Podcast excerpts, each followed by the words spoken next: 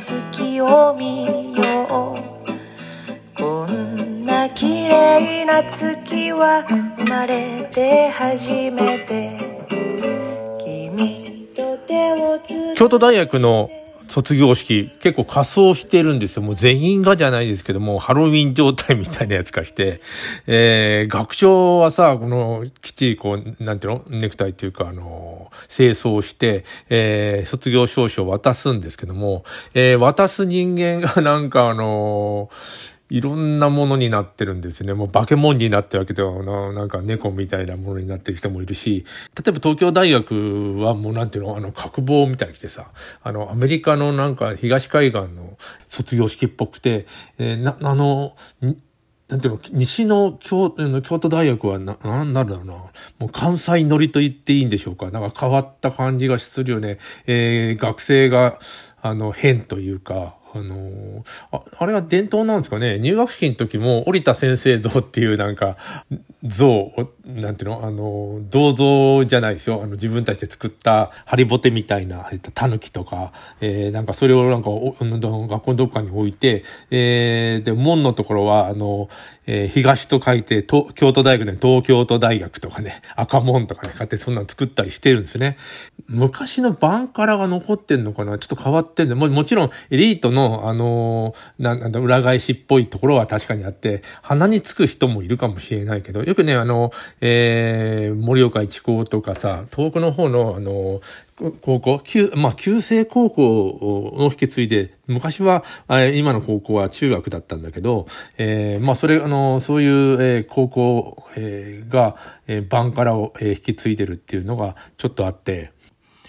京都大学もそれっぽいとこあるんですよね。なんかあの、本当アメリカの東海岸と西海岸、あ、西海岸砕けてるみたいな、えーことのようにも見えるんだけど、いや、どっちかというと、その、バンカラ気質みたいなのを残してるのかな京都の学生さんみたいな、あんなことしてる大学って他も、むさびが、えー割と仮装するっていう話は聞いたことあるんだけど、の、の、とっても不思議。えーっと、なんでなのかな？ちょっと思ったのは、大学院に行く人が多いので、あの、本当の卒業じゃなくて、仮装してみようみたいな、あの、イベントの一つぐらいに思ってるのかもしれないし、えー、でも、とそれだったら東京大学とも一緒だもんな。ちょっとやっぱり、あの、大学っていうのは4年とか、あの、6年とか、まあ、長くして8年、えー、大学院まで行ったら結構長い間いるんだけど、影響を結構自分、あの、及ぼすよね、あのね、あの、行く大学によって、えー、それ思います。えー、で、それは、あの、影響を及ぼされるのは、最、最終学歴、高校、中学はどうなのかな？そんなにあの、校風ってなさそうなんだけど、高校だって校風はやっぱあって、えー、最終学歴っていうのは結構あの、その人の、なんか、えー、生き方みたいを左右するようなとこあるんじゃないかというふうに、あの、仮想を見て思いました。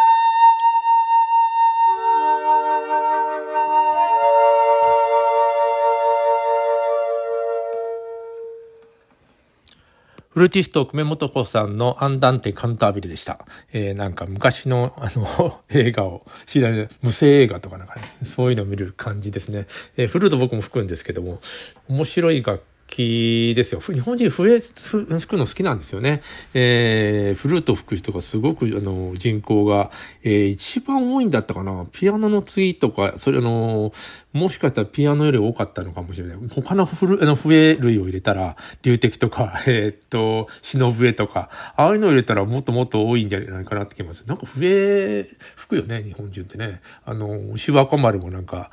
えー、っと、五条の橋の上で笛持ってますもんね。弁慶と戦うあのシーン、本当に笛吹いてたのがよくわからないですけども。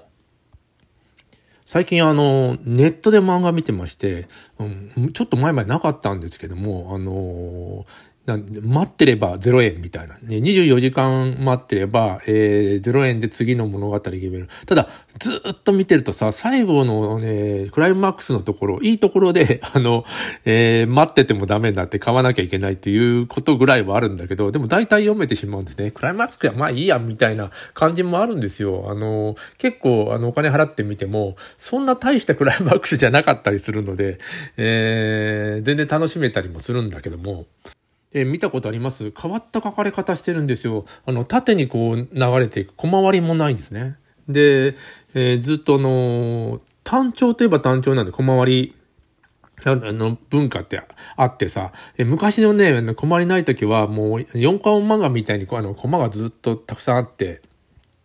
単調に進んでたっていうのもあって、その次だんだん大き、強調するときはもう大きくして、えー、っと、あの、なんていうか小さなコマとかもう何にも書いてないような三角形で、えー、なんでこのコマがここにあるのかっていうようなコマがあったり、えー、空いてたりとかいろんな工夫をして、あの、読者に、あの、その漫画の雰囲気を伝えるという、えー、のがありましたよね。で、あの、今、そのインターネットで見るとき、あの本に、えー、そのまま、なんていうの、えー、読み込ませて、ページをめくるというやつはありますよ。もう、それは既存のやつを複写というか、えー、取り込んで、それであの、ページめくるようにすればいいわけで、